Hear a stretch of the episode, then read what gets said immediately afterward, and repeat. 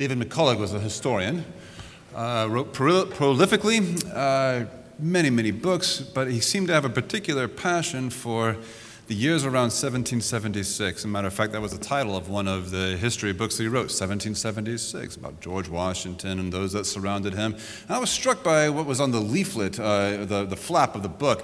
He said something to the effect of, I do not believe, this is McCullough speaking about Washington and Adams and those, that cast of characters. He said, I do not believe we can ever know too much about the men and the women, what motivated them, and the sacrifices they made, and the convictions that they held. We begin a new sermon series entitled For All the Saints. And for the next four weeks, we're going to look at the founders of the early church. We're going to look at characters like Philip, Philip, uh, characters like Barnabas. And if what David McCullough said was true, that we can never know too much about the men and the women who made the sacrifices and held the convictions. We can never know too much about what inspired them and learn from their example, then that is certainly, if it's true for them, then it's certainly true for the church.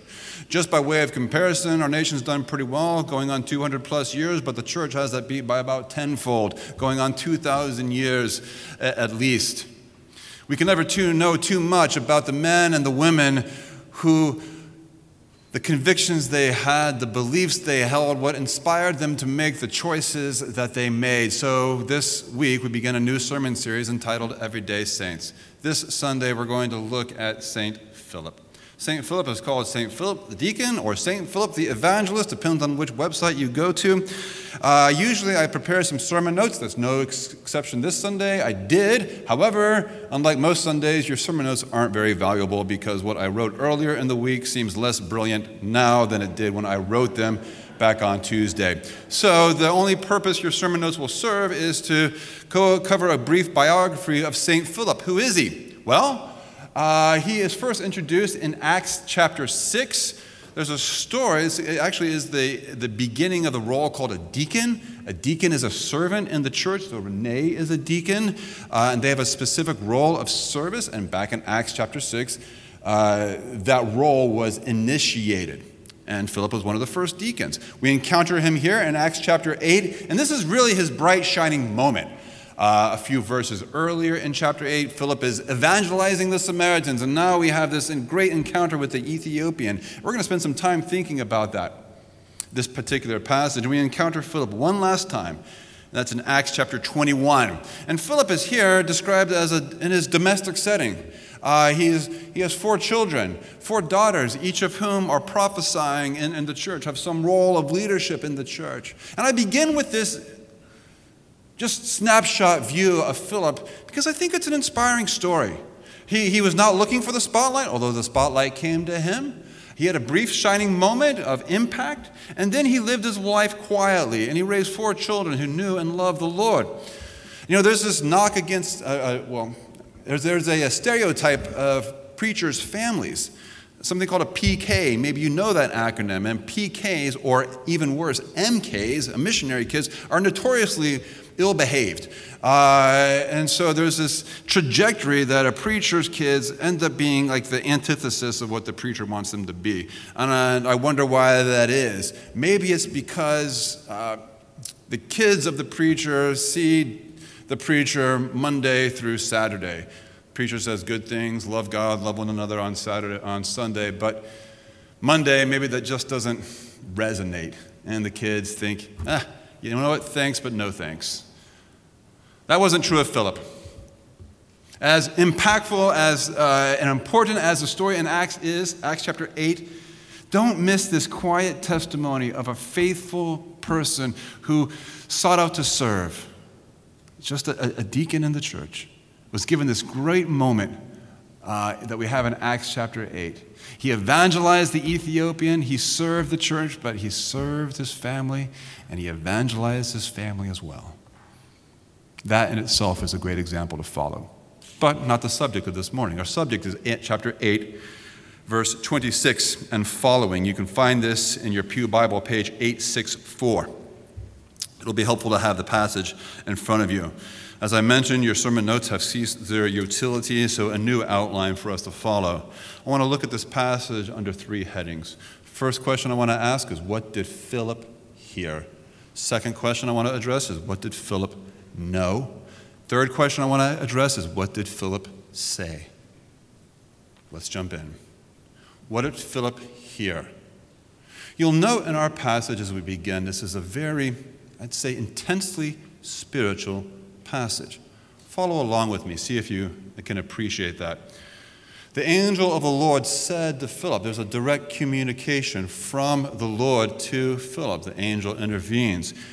Angel says, Go. Philip went. When, when Philip arrived to where he was supposed to go, the angel said again, Go to that chariot and speak. That's like verse uh, 29. The Spirit said, Go. And again, Philip went. There's an intense spirituality about this passage, the direct intervention of the Lord. And at the end, you'll notice a strange passage where the Lord sort of whisks Philip away. Philip found himself in Azotus, right? It's a very intensely spiritual uh, story. And you may think, well, of course, the Bible is a spiritual book. It only makes sense that spiritual things would happen in a spiritual book. However, this is unique. For being a spiritual book, which the Bible is, there's some very mundane, uh, it's not overly spiritual. This is kind of unique language. Let me give you one for instance. Acts chapter 1, the church is facing a big decision. The number of apostles is down to 11. Poor Judas has fallen away.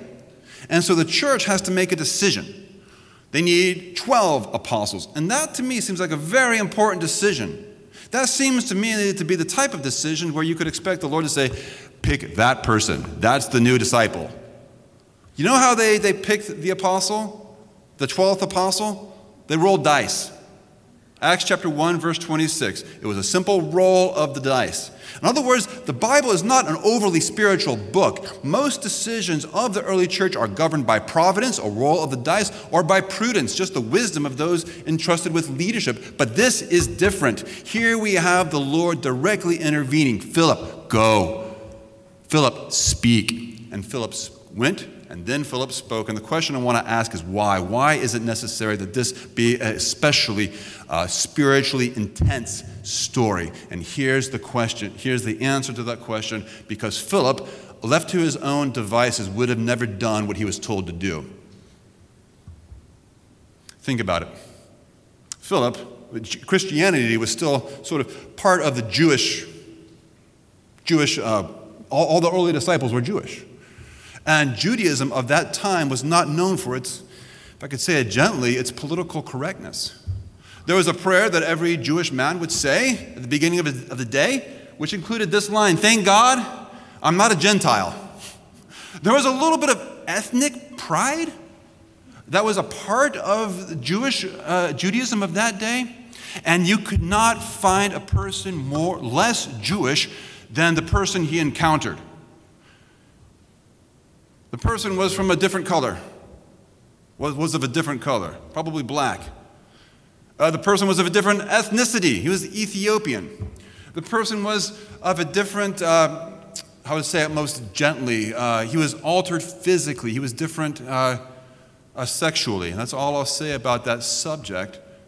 But there was nothing that was Jewish about this man. Matter of fact, the physical condition that he that described him is actually there are provisions that forbid this man from entering the temple.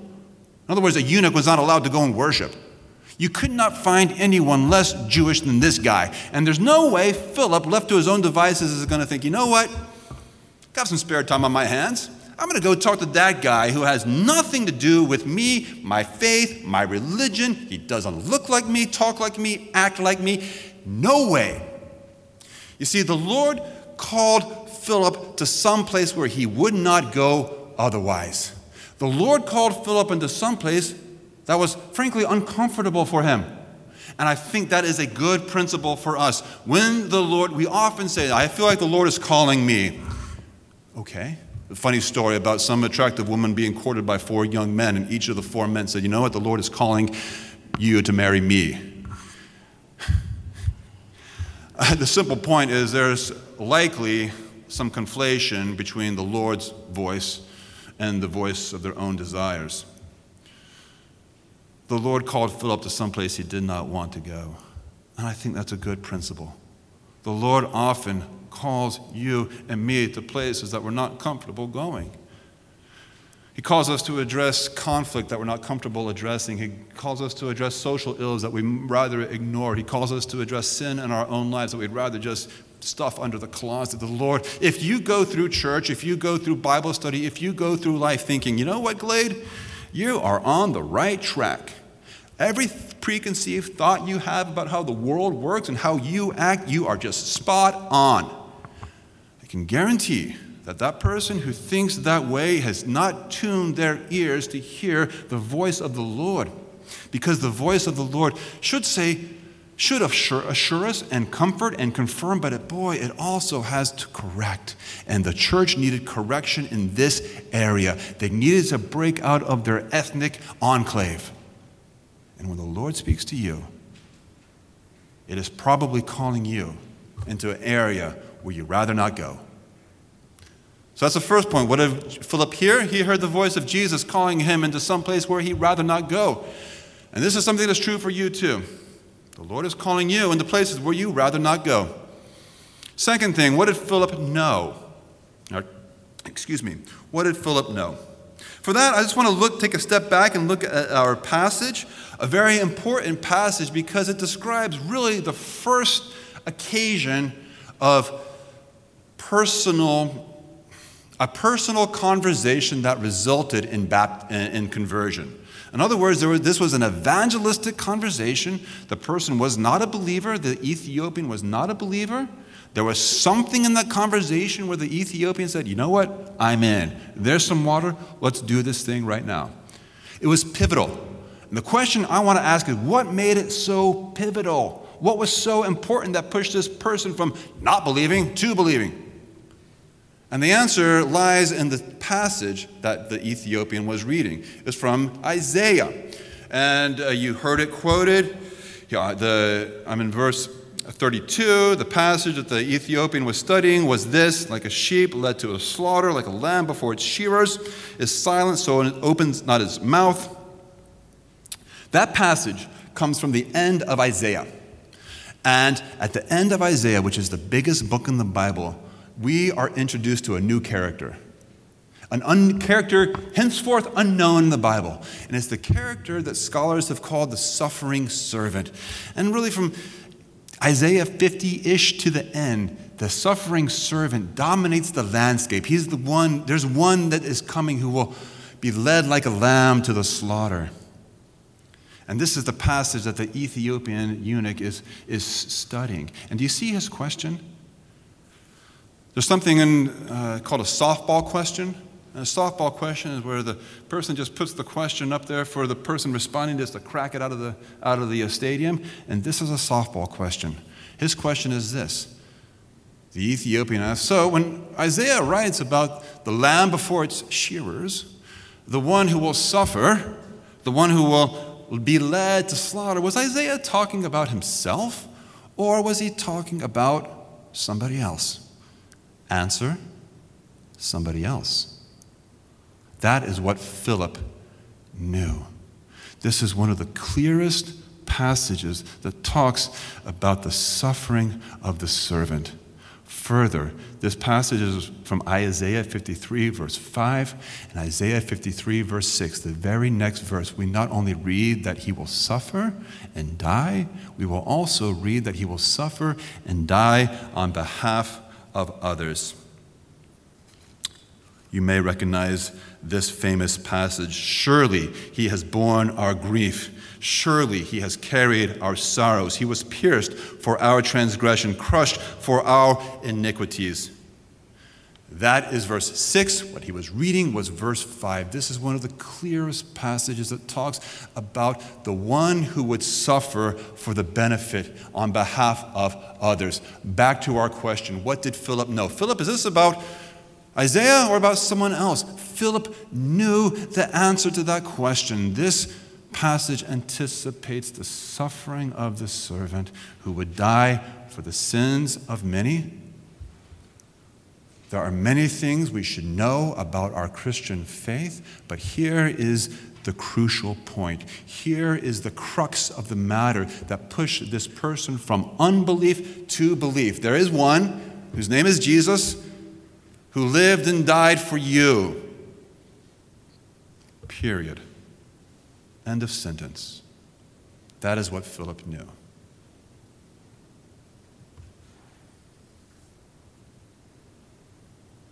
Let's go on to verse six, uh, the third question. What Philip heard, he heard the voice, voice of Jesus calling him to places where he would not go.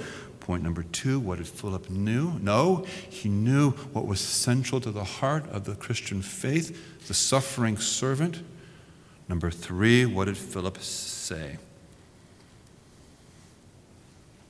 Again, it's helpful to know a little bit about more about this Ethiopian. I mentioned as I began that there were prohibitions that forbade this man from entering the temple. Right? Deuteronomy 23. A man in his condition would be forbidden. So it's likely that this man traveled all the way to Jerusalem from Ethiopia. How far? I don't know, but pretty far. And having arrived in, in Jerusalem, all more than likely he was forbidden from entering. And so he turned around. This man was likely dejected, and so Philip's obedience to the Lord to go somewhere where he would rather not go, to someplace uncomfortable, led him to someone who needed comfort.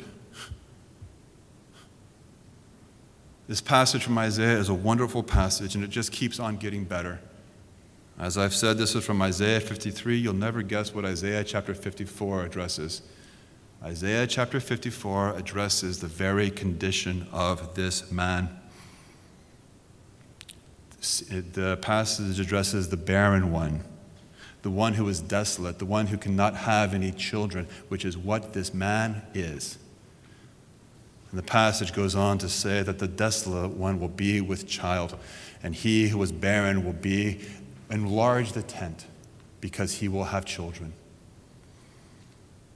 In other words, the suffering servant tells us not only that one will suffer, not only that this suffering will be on behalf of others, but also the blessings that will come from the result of the one who suffered for the many. Do you know how many Ethiopian Christians there are? 36 million. The Ethiopian church is the oldest church in the world. And 36 million Christians owe their faith to one barren man.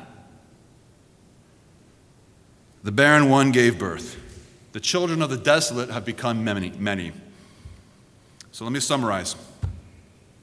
Philip, who knew the good news that Jesus died for him, listened to the voice of Jesus calling him into a place where he would not go otherwise. And in that place, Philip offered a little of the comfort that can only come from Christ. And this is not just for saints, this is for everyday saints. The same invitation is for you. I often tell people that being a pastor is the best job in the world. And here's why. Because as a pastor, I'm often invited into places where I would not likely go. When marriages are falling apart, where people are sick and dying, people still call pastors and people still call me. And I'm invited into places where I would not rather go. And in those places, before I go into that hospital room or to that counseling or whatever it is, I often pray a simple little prayer, which is Jesus, help me be a little bit of the light of Christ to the person that I'm about to encounter for the uncomfortable position I'm about to be, uh, to, I'm about to engage. And this is something for you. Philip wasn't a deacon or wasn't a pastor, he was a deacon. This is not for the saints of old. This is not for this line of uh, what I've just described is for everyday saints. Because believe me, the Lord is going to call you into places where you would rather not go. Trust me, just wait.